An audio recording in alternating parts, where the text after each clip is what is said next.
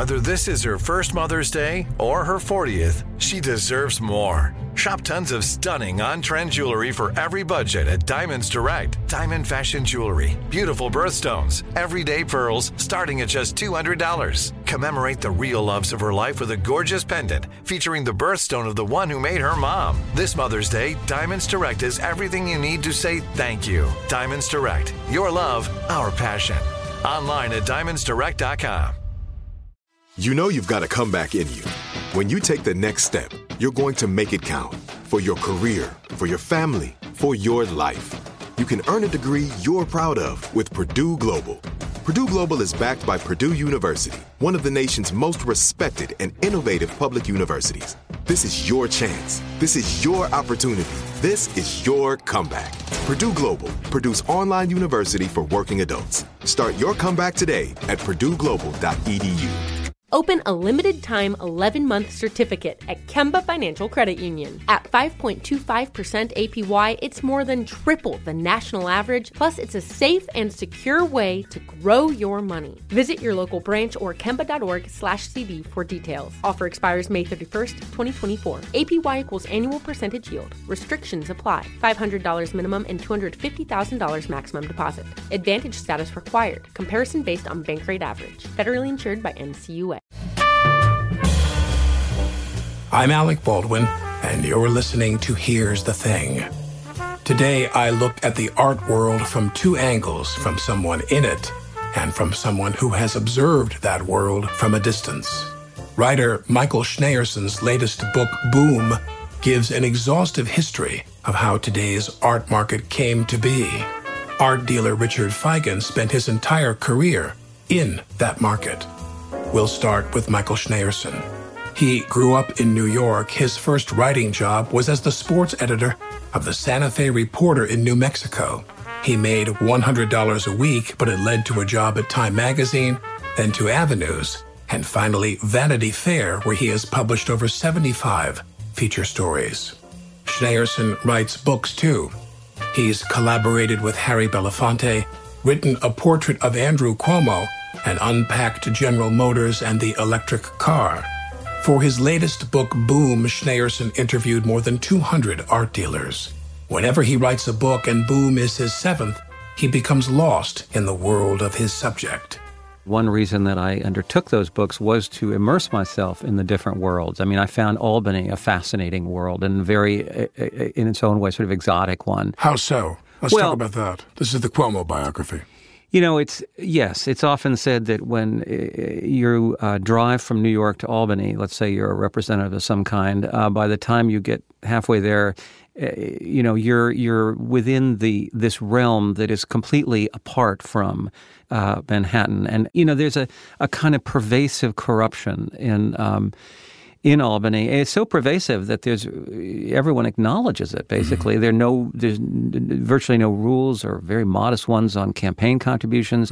You can give anything through. Uh, It's beyond cynicism there. yeah, it's beyond cynicism. Uh, I found that fascinating. Uh, did I learn more about Cuomo because of it? Cuomo's a very complicated, dark guy who's sort of haunted by his father. Um, Harry Belafonte, it occurs to me, is someone who is always haunted by his father. Um, Now, now with with Andrew Cuomo, who I don't know well, I've met him many times, and of course, like anybody who participates on any level, uh, especially a level that can involve check writing, uh, uh, you you have Cuomo uh, lieutenants reaching out to you. Sure. But um, uh, he's a guy who I was always kind of um, uh, fascinated somewhat by that relationship with his father because he's so much more uh, of a retail politician than his dad, you know. But and, and, and their mother was this wonderful woman. Oh, yes. she was this dynamic, and everybody, Everybody loved her. her, Yeah, yeah. Mm-hmm. adored her. Matilda Cuomo was uh, always, "How's your mom?" and "How's your mom's breast cancer thing?" You know, she she knew that game inside and out, and and she did it sincerely. She was a very warm woman.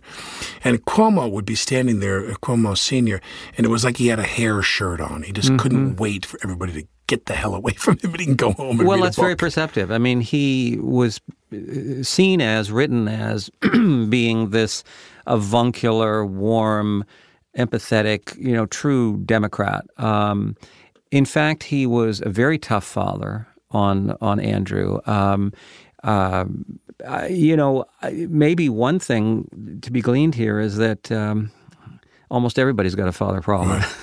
well, this dynamic between fathers and sons. Um, what was Belafonte's like in terms of because when I met him, he was a pretty no nonsense guy. T- tough guys beget tough sons, mm-hmm, or mm-hmm, can. Mm-hmm. What was what was Belafonte's relationship with his father like? They they grew up partly in Jamaica. His father was a sailor.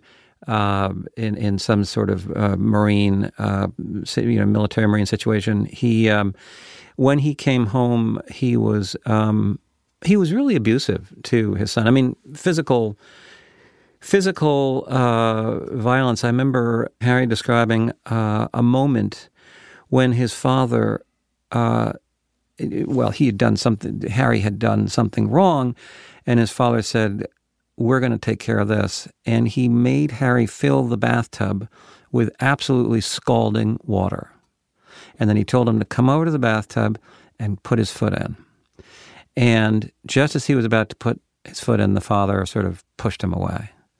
And that wasn't the only time he did something like that. At one one time, I remember Harry saying that his father took a, a lit cigarette and put it to his leg.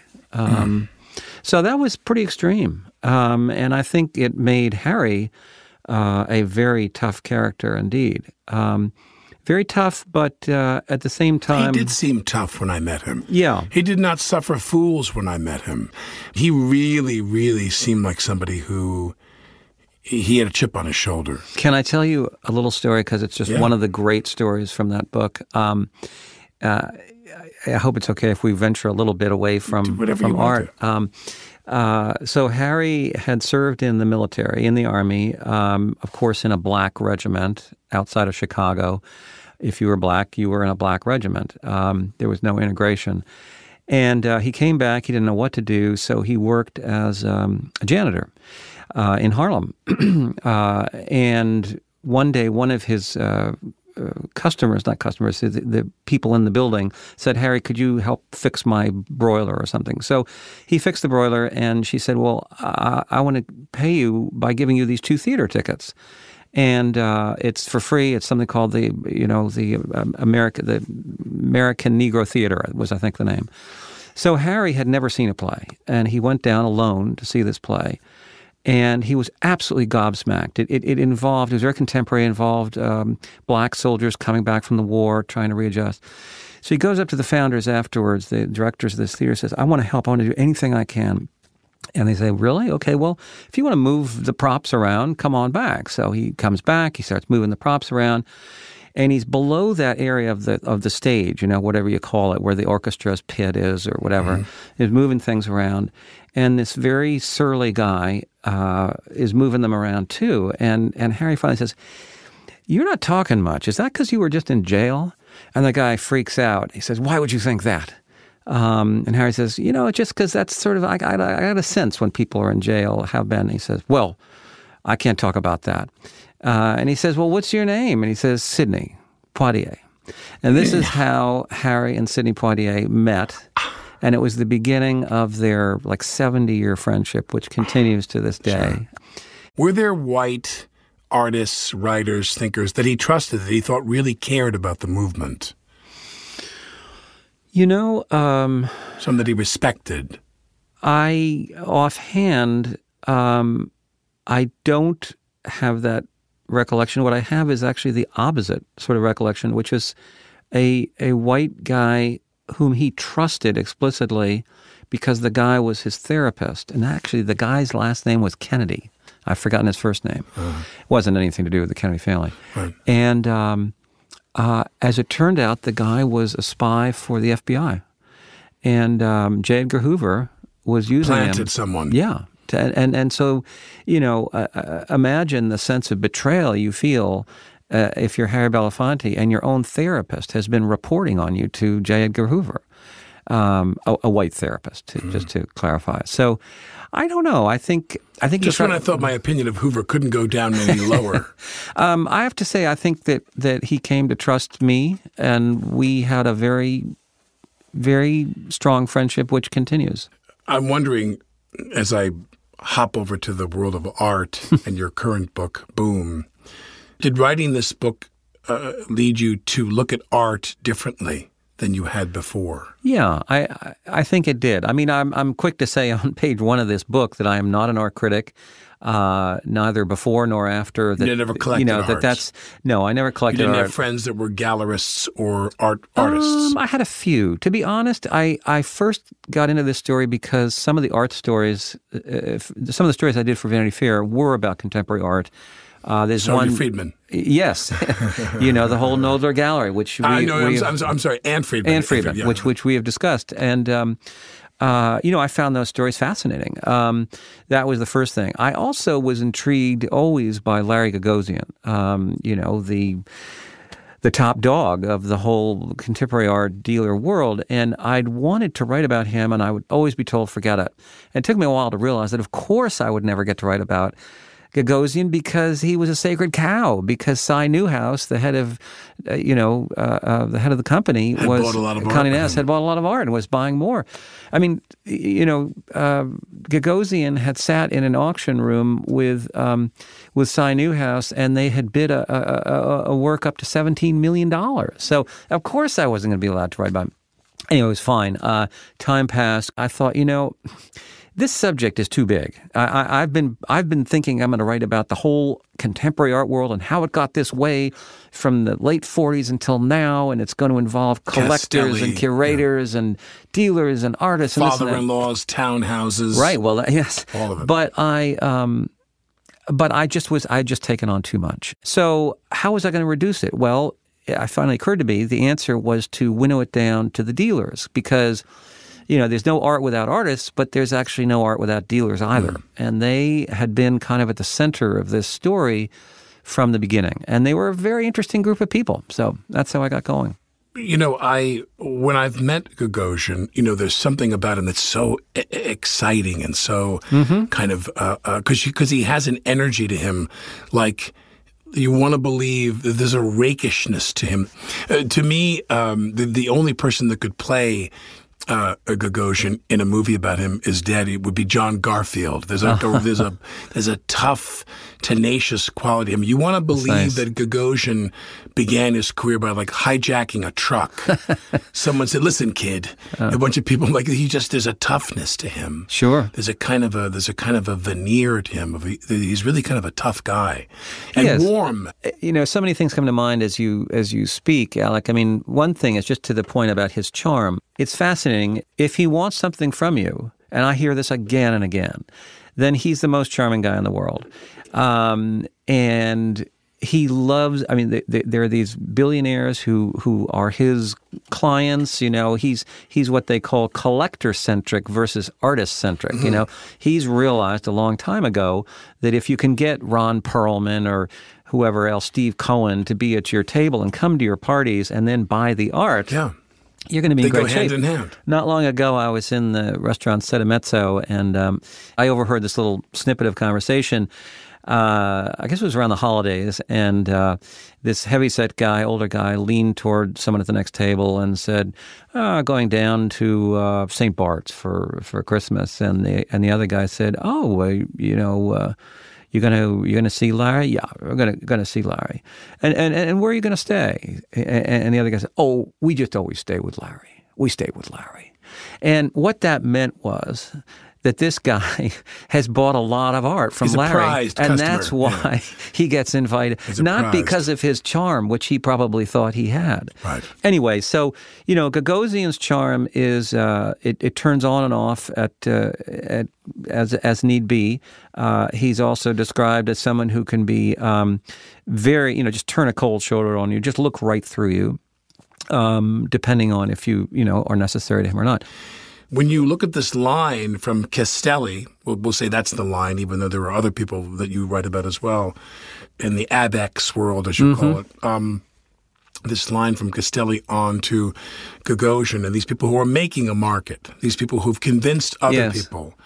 Um, would you say that that who was are they equivalent? Because if I read the book correctly, what you're saying is that, that, that these men and some women, Yeah. they got rich people to, to, to turn this into a currency. Sure. So who do you think it is? It's Castelli and who else? Well, so to go back, you know, to the beginning of, of Gagosian, I find it just fascinating um, that he uh, grew up in the way he did in an Armenian community in Fresno, California.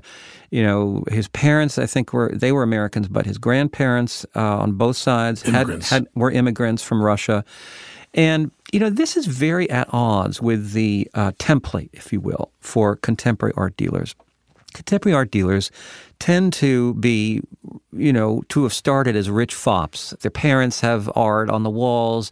Their parents know the dealer who will give the kid a job. I mean, this is how these things tend to come up. So when you get a guy like Gagosian who didn't even know what art was growing up, never a piece of art on, on his apartment.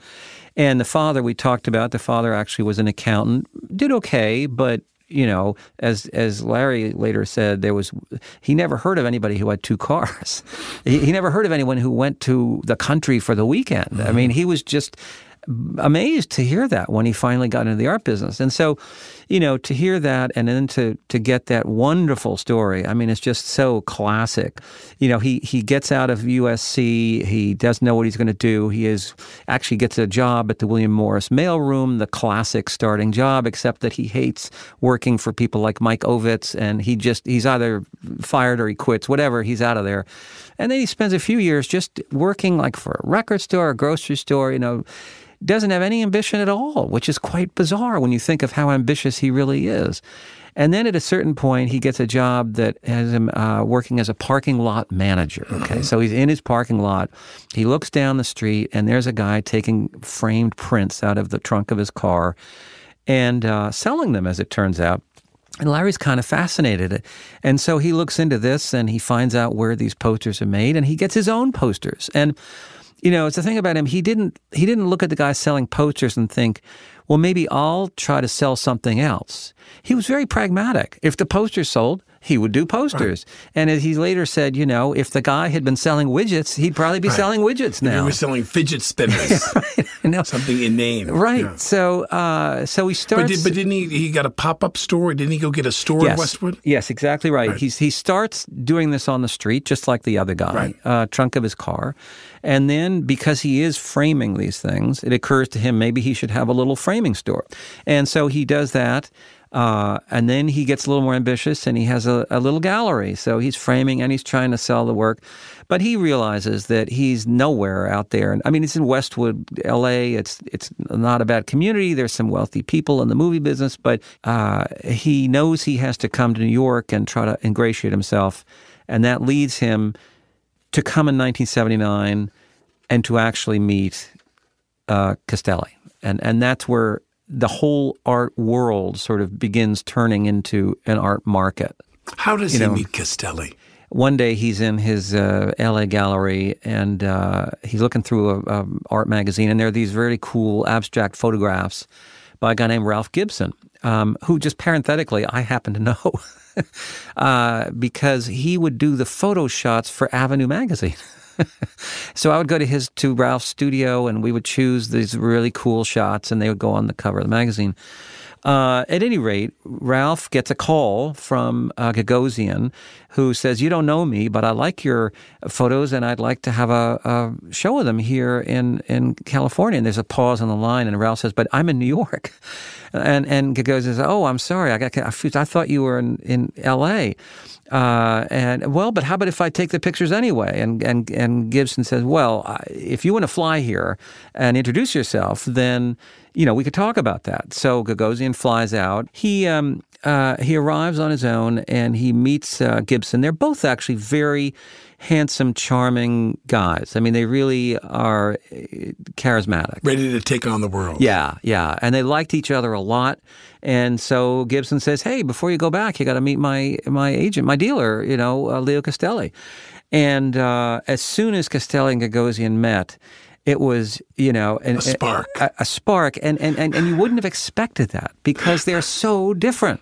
He's a, a, a Italian-born uh, kid. Uh, took uh, the mother's maiden name. Yeah, took the mother's maiden name because he was Jewish and, mm. and the war was looming. Uh, he learns five languages. He's a very uh, debonair guy. Comes to New York. Eventually starts this gallery, as you said, on East 77th Street. Becomes the sort of reigning king of pop art um, and is very generous in his dealings both with artists and with other dealers. He's actually the one who pioneers this idea of splitting uh, deals with uh, far flung uh, dealers because instead of trying to make their money as much as they can in their own shops, why not share the the connections and and then everyone will eventually do well. And so this uh, network uh, was a, a new concept and totally not what Gagosian would have done. This was very much Castelli. And, you know, Gagosian uh, was charismatic, but he was also a very uh, aggressive guy. Why he hadn't showed that before, I don't know. But now he was very aggressive. And uh, he started uh, selling paintings, much as he had the, the frame posters in, in L.A. He just was sort of a guy who would uh, buttonhole you on the street and say, I, I know you're a dealer. You might be interested in this guy's work. And uh, and like people, they said that they said that Ralph Lauren used to sell ties to people table side. Lauren would like walk up to people and show them like his collection of ties. He that's so funny. And, well, that's you know. that's basically. I mean, and, and that's the way Gagosian was regarded as a, a totally bumptious kind of. Uh, you know, arriviste or whatever, mm-hmm. and uh, and there was one person who didn't agree with that take, and that was Castelli. Would people tell you who knew Castelli that he was really very astute about art, that he knew good art, or was he the same as Gagosian, was all about markets and he just was the first? Well, that's a good question. Um, you know, people are always talking about uh, an eye. Does this guy have an eye? Does he have a good critical eye? Can he really recognize which is the good painting and which is not the good painting? And it was it was assumed by everybody that Leo Castelli had a great eye. But those who are real cognoscenti in this world would tell you that it was actually his wife, Ileana Sonnabend, who had the great eye. Um, but, you know, uh, you talk to a really, really smart critic like Robert Storr, who was the head of the Yale Art School, and he would say it was Ileana all the way, and and uh, Castelli was just riding on on her eye. You know, well, that's not a very good analogy, but right. was riding on her judgment. On her, her eye, judgment. Robert Storr, the the the great authority I've just quoted here, uh, would be just as quick to sort of disparage Gagosian as he was to uh, disparage Castelli. Um, uh, he would say that no, no, Gagosian is just a retail guy. That was his. He's just a retail guy. Um, but you know, uh, I don't think that's fair. I, I, I remember I said not long ago that I am not an art expert. I'm not an art critic. But I will say that every, uh, virtually every uh, artwork, every artist that Gagosian has represented that I've gone to see, I've just felt uh, excited and drawn to that art. And, and, and people who really are in this business are actually very respectful of Larry's eye. He's really got it. And you, when you walk into his gallery, it's not just the art but it's the frames. Back to the frames. But now there, you know, it's no simple frames in, in L.A. out of the trunk. It, it, it's beautiful frames and it's beautiful floors and it's and it's it's actually you know very attractive people to you know usher Perfect. you in. I mean, it's all really done perfectly. And uh, and of course, he's also the one who had I don't know if the eye is the right way of putting it, but the the sense, the prescience to um, start uh, expanding, uh, not only to another gallery in New York, and there were a few who had two galleries in New York, but to um, to the rest of the world. So I don't even know what the count is, whether it's 17 galleries or, or 19. Uh, it, it's right, somewhere right, between 17 and 19. We'll have to see right. how it settles. But um, you know, this was a guy who who made his first move in that regard in about 2000 when he went to London. Um, and there's a cute little story. I could. I, it just takes a minute uh, because it, it, it's charming. Larry had no thought of going to London. Uh, he was settled in New York, um, but he had someone who worked for him, a lovely woman named Molly Dent Brocklehurst. There's a name for you, and she was, a, as you might expect, a very blue blood person. She was from, uh, she was English, and she worked for Larry in his New York um, uh, gallery, and uh, the the one that the flagship across from the Carlyle Hotel. And one of her artists that she handled for him was Damien Hirst. And Damien Hirst, uh, you know, we could talk for hours about Damien Hirst, uh, but the fact is, hugely successful, and the kind of art that artists that that Gagosian liked best, the kind who could churn out stuff, you know, like on a production line. Mm-hmm. Um, and so Molly was very important to Gagosian because she was the go between with Damien Hirst. And one day she said to Larry, I'm, I'm sorry, uh, I've got to leave you because my father's just died. There's a castle in the family and I have to go tend to the castle. Um, and Larry took a beat and he said, Well, why don't you just open a, a, a Gagosian office in London and then you can tend to your castle and Damien Hirst is there anyway and uh, you can sell some art. And so that's exactly what happened. That that happened to be just the time that the uh, Russian oligarchs were starting to come over. Mm-hmm. And so there was this whole new, you know, vein of big mm-hmm. money. Right. Um, and and Larry, Larry didn't know that was going to happen. Mm-hmm. It just it just happened out of serendipity. There's a lot of luck involved with this. There is a lot of luck. Yeah. Now um, you touched on Mary Boone. Yes. Who I have on my own uh, history with. So i am told. I, I, just want to ask, you know, in the way that people build these careers, because part of that experience for me I looked at it. It was kind of inexplicable. Mm. You know, when I when I went through what I went through, mm. which was, you know, very specifically to purchase a painting by a painter in a certain year, and let's say that year was 2010 or 2011, and I pay a five figure sum for that painting. Yeah. And then I say, I want you to go find me this other painting that's an older painting that might be worth twice as much as that or more and you then sell me that painting. I think you're selling me that painting, but what we find out is it's a copy you had made of that painting. Yes and yet you charge me the amount of money. This was kind of the undoing of the whole thing for her. Yes. Was when you represent that you charge me $190,000 when I just bought the other one from you two weeks ago for $85,000. Why would I pay you $190,000 for the one when I just paid you 85 for the one that was fresh? You know, there was a lot of things that made it difficult for her to yeah. escape um, responsibility. And, and, and, and, when she settled with me, I mean, it's, it's all on public record. She, yeah. know, she writes me a check for a million dollars to go away. And, and my point is, is that, that we all sat there, the, the, the um, statute of limitations had passed in terms of the criminal, mm. and we get ready to do a civil trial, and we're going to we're going to uh, go after a lot of emails of her, and they settled the case very quickly mm. at that point because you realize she didn't wake up one day and decide to do this to me that day. No, we wondered whether there was some, and I'm wondering for someone who had a career like hers, it was so you know, important. Mm. I mean, she represented people. She must. Someone said to me, you know, she'll just turn around and take a Basquiat out of the bin that she has and sell it to cover her her losses. You know, to her in, in this litigation. What do you think happened with someone like her? Why? I, well, here's what occurs to me to say. I mean, I've interviewed Mary. I interviewed her a good long time for the book.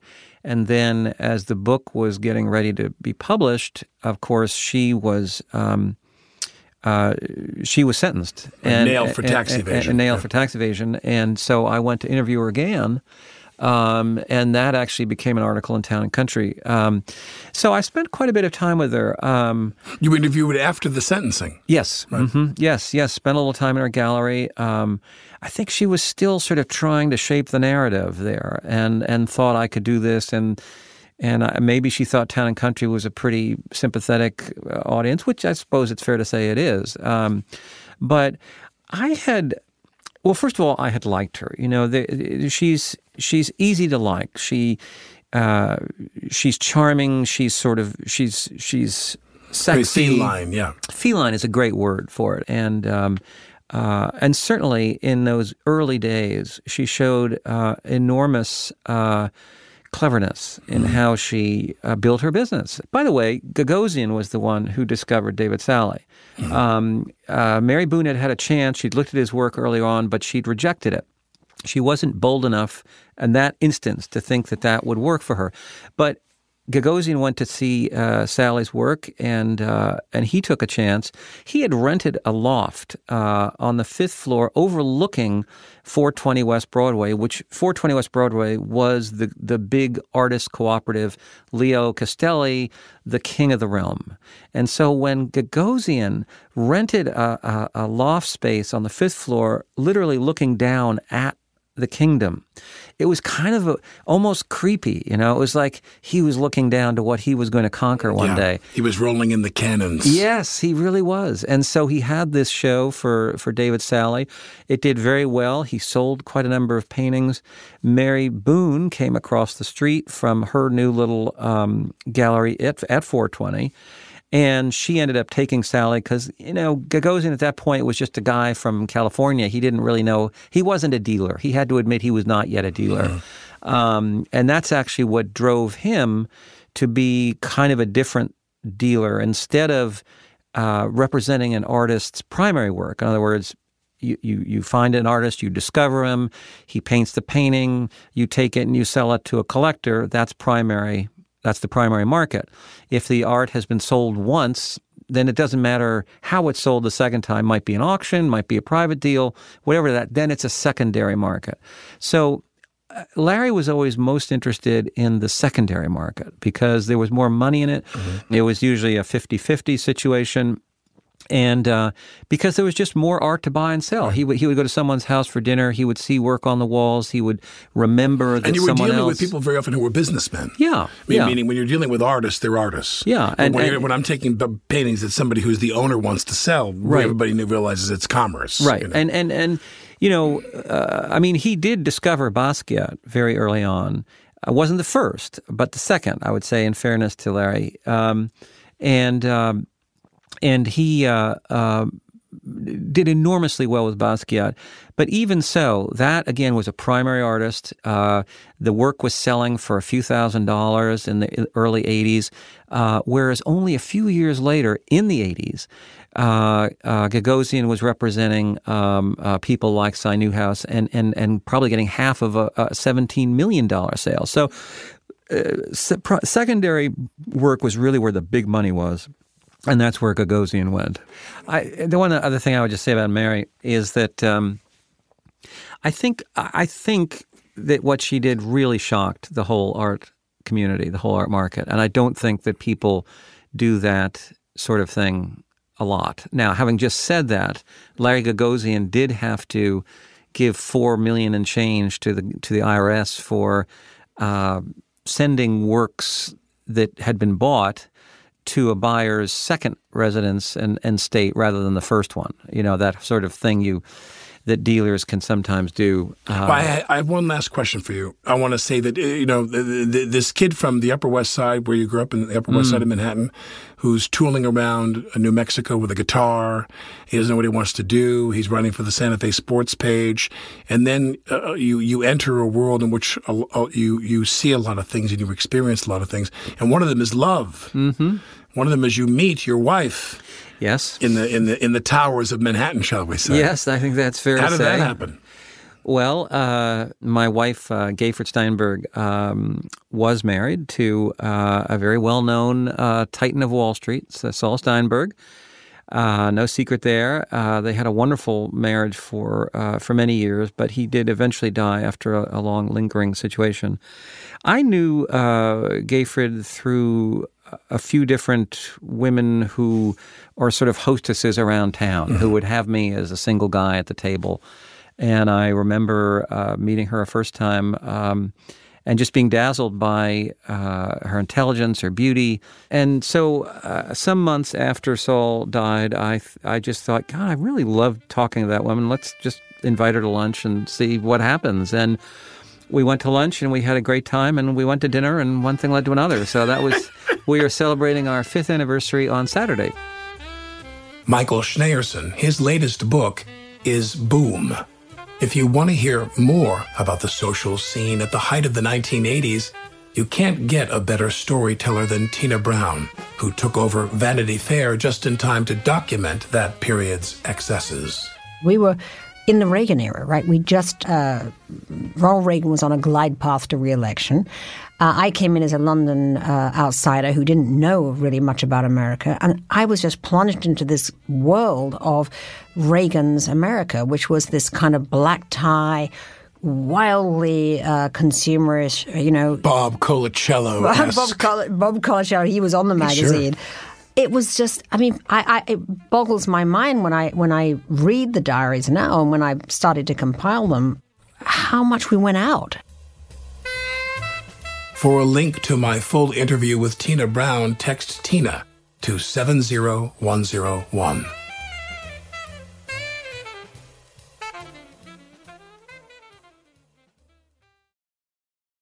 Become a part of the fast growing health and wellness industry with an education from Trinity School of Natural Health.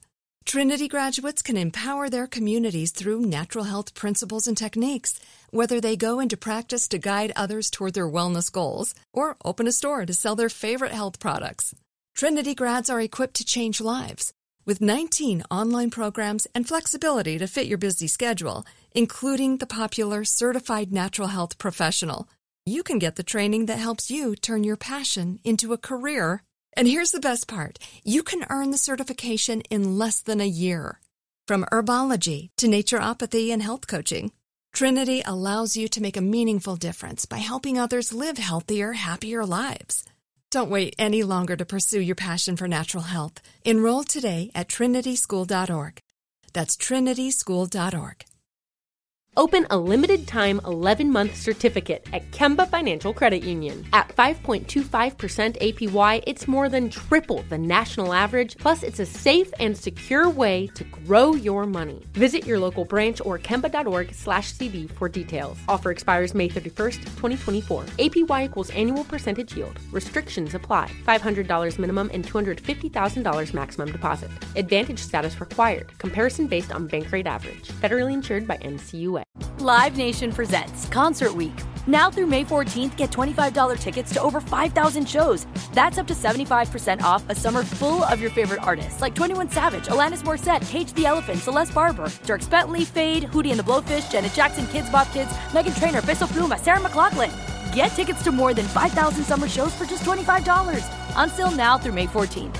Visit LiveNation.com slash Concert to learn more and plan your summer with Sean Paul, Sum 41, 30 Seconds to Mars, oh, and Two Door Cinema Club. This is Alec Baldwin, and you're listening to Here's the Thing.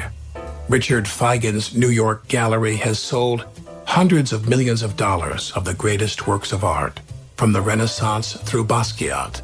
His expertise is the Italian Baroque. He was one of the most important dealers to the newly minted millionaires of 1980s New York, who all bought their art and their cultural cachet from Feigen. As Sotheby's put it, quote, Richard's secret is to buy what's not in fashion and to trust his keen eye for quality, unquote. In recent years, he's been stepping back from the day to day leadership of the gallery, but his taste is still evident in its choices. Just this year, before the pandemic hit, they put up an exhibit of old master and 19th century drawings. Richard Feigen's a dealer, but says he's really a collector, a passion he's had his entire life. The 11 year old Richard Feigen earned $100, and the first thing I bought was $100. You bought a painting for $100. Yes. And when you told your parents you were going to take the, the, the $100 of your personal fortune, Yeah. all of your personal fortune, and buy a painting with it, what did they say? I don't think they much interfered. They just, They just didn't. no. As long as you were happy. Yeah. As long as you left them alone, didn't bother them. He's going to go buy a painting. Okay, so what? Let him go buy some paintings. And you bought what painting? I bought a Flemish painting from the 16th century in a, an antique store near where I lived for $100. And what, what was and what was it about? Meaning, was it really about an appreciation of art? Partially, partially it was financial. At eleven, Yeah. you understood the equity involved at that age. Yes. because you were surrounded by your father was successful. Yeah, but he, he was a lawyer. He they didn't have any art. They didn't have any art. No. So how does what's the 2001 A Space Odyssey moment for you when the black monolith shows up in your bedroom and tells you you need to go out and buy art?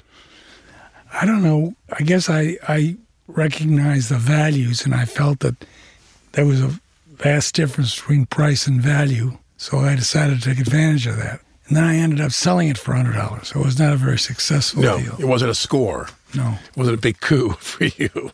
Does this progress? Uh, was it, was it a one-off, or did you keep going even when you were 11? You kept going. I kept going. When did the aesthetic enter the picture?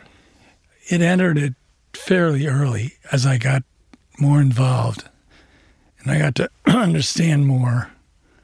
Then the aesthetic took over. In the beginning, I went to work for a company that was in my family, an insurance company Right. on the West Coast. Right. Beneficial standard. Yeah, Did you enjoy that? I enjoyed the investment aspect, but the art that I wanted to chase was in New York.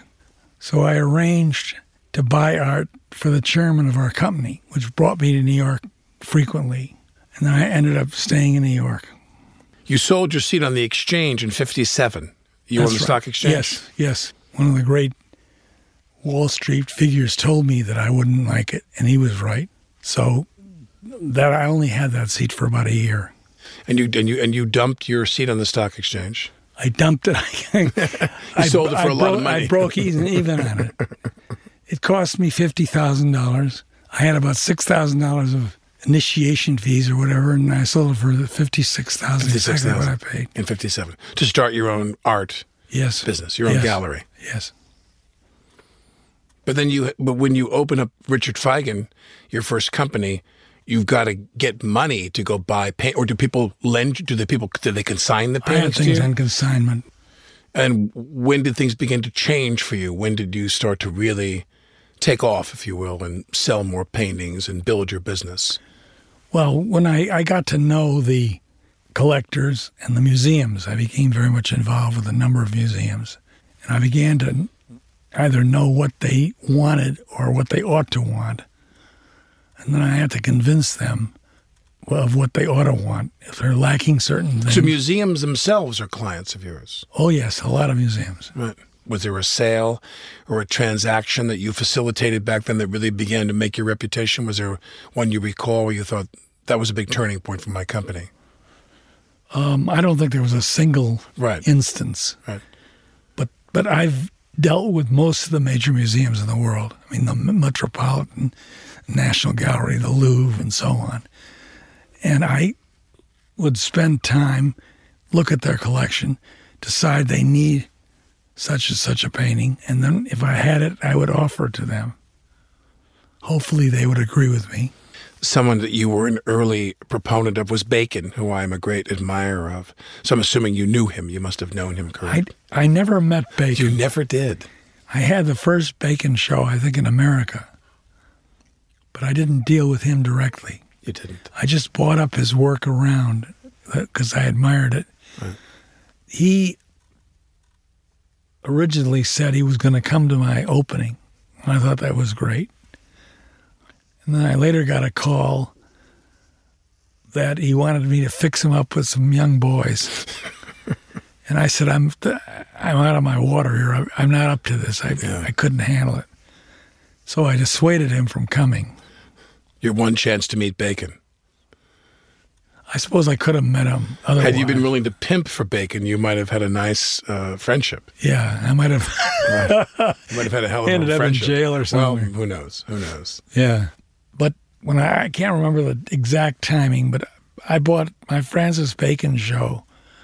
The whole show of fourteen paintings cost me an average of probably six, seven hundred dollars a painting, Right. And I sold them for a thousand, twelve hundred.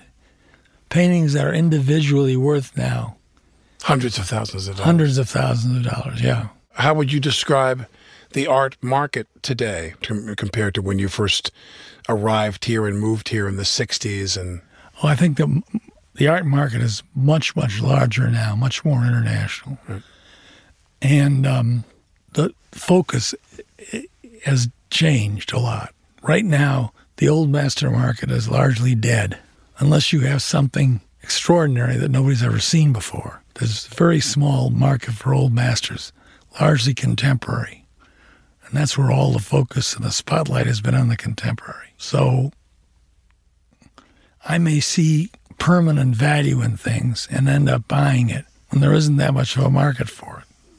I think when you see someone, uh, you read about them in the paper, and they say that this guy bought this painting, uh, uh, this uh, Picasso or whatever, some you know huge name in the in that world, and they paid five hundred million dollars for the painting. They paid you know the highest amount ever paid. Do those people always assume that the day will come that they'll sell that painting for more than five hundred million dollars, or, or do they ever sit there and say, "I don't care about that. I just want that painting because I love that painting"? It's always about, or is it always about, equity and markets and resale eventually? I think it depends a lot on the individual. You know, um, I think if they're spending that kind of money, usually they have to be assured that the intrinsic value is there and will They're going to get it back. there. Yeah. Some people don't much care. For some people, that five hundred million dollars may not be that much. The the documentary that you were in, The Art of the Steal, I want to get to something about that in a moment. But another documentary I saw, they showed Koons standing in a laboratory like setting with a bunch of his uh, uh, disciples, and they're all applying paint to these canvases and under his direction. And they're asking him basically, is it a Koons if your hand never touches the brush?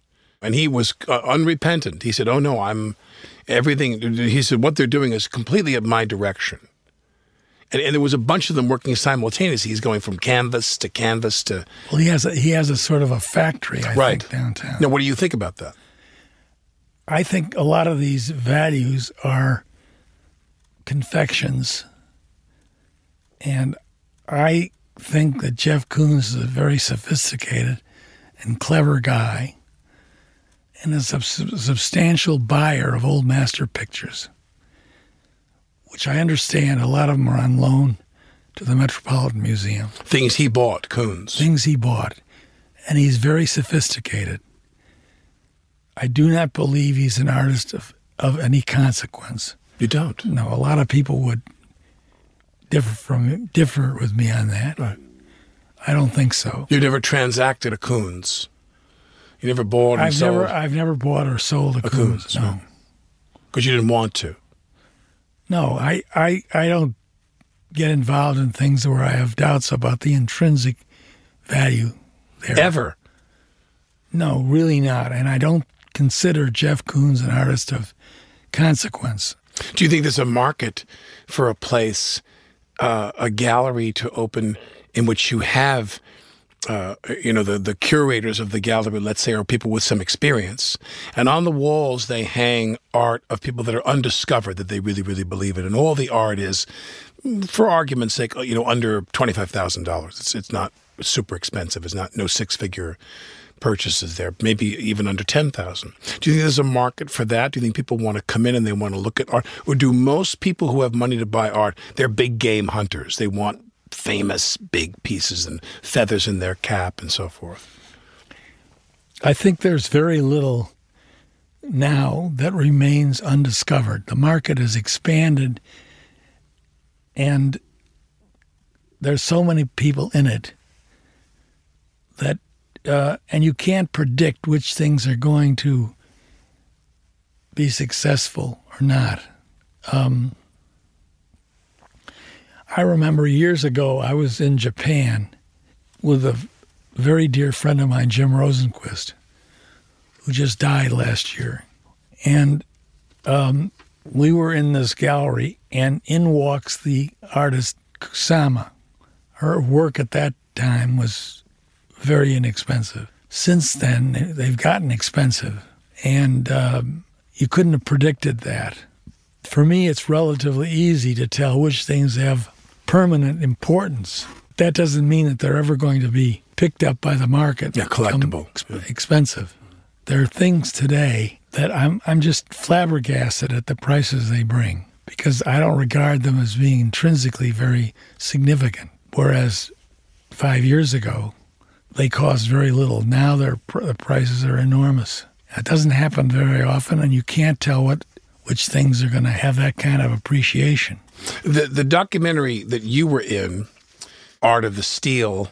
Oh yeah, uh, uh, one of my favorite documentaries about the acquisition of the Barnes collection, Yeah. folded into the uh, uh, the Philadelphia Museum and all the Sturm and Drang about that. And there you are at an exhibit, I think it's uh, either Christie's or Sotheby's, and you say some art, my favorite quote, some art is attractive and not very significant, significant and not very attractive. And then you point to a painting, say, now this picture, this painting is neither significant nor attractive, know, but it'll I- sell for $30 million or Yeah. some obscene amount of money.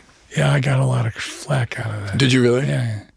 No, and the Barnes is a very good example because the Barnes Foundation, I was very much opposed to moving it. Right.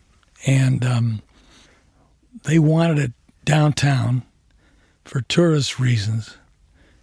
I always maintained that it was it was fine where it was, and if they wanted to make it accessible to the general public, they could have run shuttle buses back and forth. It was only a about a fifteen minute trip. I visited it down in Philadelphia. They tried to re they've tried to recreate the hanging of rooms, the yeah. paintings and so on. I think that was absurd. Um, I think it's been successful. I assume there are crowds of people that come and see it, but I still think it could have been handled where in their in their other building where they were, which was an admirable building. I don't think they had to move it. Is there is there a if you go to one city and you're going to go and see the art in that city, you're going to pick one. Which one would you pick? I would probably pick London You would. Why? because the National Gallery has a great collection. The Tate Gallery has always been very active. Uh, it's a it's a real, and the new British artists are continue to be very important. They were when I was involved with giving exhibitions. I focused on the new generation of British artists. It's no longer a new generation. They're now older, much revered group of artists, but they've had a very significant um, role in what's going on today. So I think that Tate is important. The National Gallery in London is important, and so on. Now, in your own home, is art something that certain pieces survive and they stay there forever? They're pieces that you have on a wall and they're never going to leave that wall and they live there forever, pieces you love? Or does the art in your home change over time? No, the stuff in my home generally is stuff that I own personally, and is pretty stable. It stays there. Right. Stuff you love. Oh, I have a, a pretty large group of very early Italian pictures from the from the 14th, 15th centuries, which is a is a period that interests me a lot. Why? First of all, I like it aesthetically, and secondly, it's important in terms of the evolution of art history. Some of the things in that period interest me intellectually. So I have a large group of those things. Mm-hmm. Every now and then I give something to the Yale Art Gallery. Mm-hmm. But uh, so you have beyond your home and in your gallery, do you have in storage tons and tons of pieces that you own? Not tons and tons of things. But some. Some things I have, but I don't keep it in storage. It, it usually is on my wall in my home if it's personal Or in a gallery. or in my gallery, and I don't generally change that around that much. There's not that much that interests me enough to buy it. I don't have that big a diverse an inventory. Richard Feigen.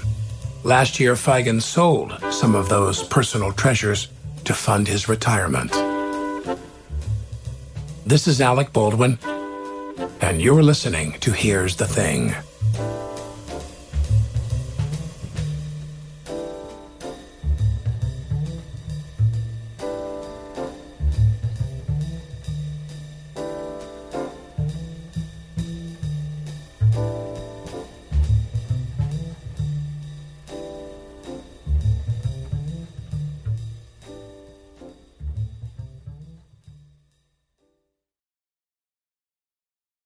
Become a part of the fast growing health and wellness industry with an education from Trinity School of Natural Health.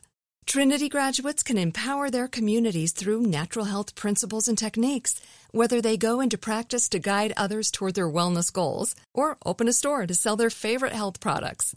Trinity grads are equipped to change lives. With 19 online programs and flexibility to fit your busy schedule, including the popular Certified Natural Health Professional, you can get the training that helps you turn your passion into a career and here's the best part you can earn the certification in less than a year. From herbology to naturopathy and health coaching, Trinity allows you to make a meaningful difference by helping others live healthier, happier lives. Don't wait any longer to pursue your passion for natural health. Enroll today at trinityschool.org. That's trinityschool.org.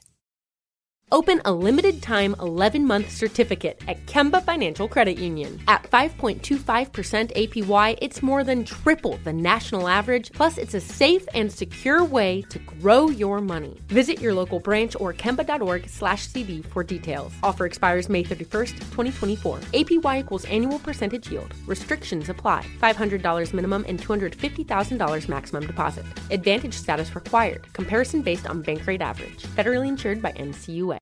Live Nation presents Concert Week. Now through May 14th, get $25 tickets to over 5,000 shows. That's up to 75% off a summer full of your favorite artists like 21 Savage, Alanis Morissette, Cage the Elephant, Celeste Barber, Dierks Bentley, Feid, Hootie and the Blowfish, Janet Jackson, Kidz Bop Kids, Meghan Trainor, Peso Pluma, Sarah McLachlan. Get tickets to more than 5,000 summer shows for just $25. Until now through May 14th. Visit LiveNation.com slash Concert to learn more and plan your summer with Sean Paul, Sum 41, 30 Seconds to Mars, oh, and Two Door Cinema Club.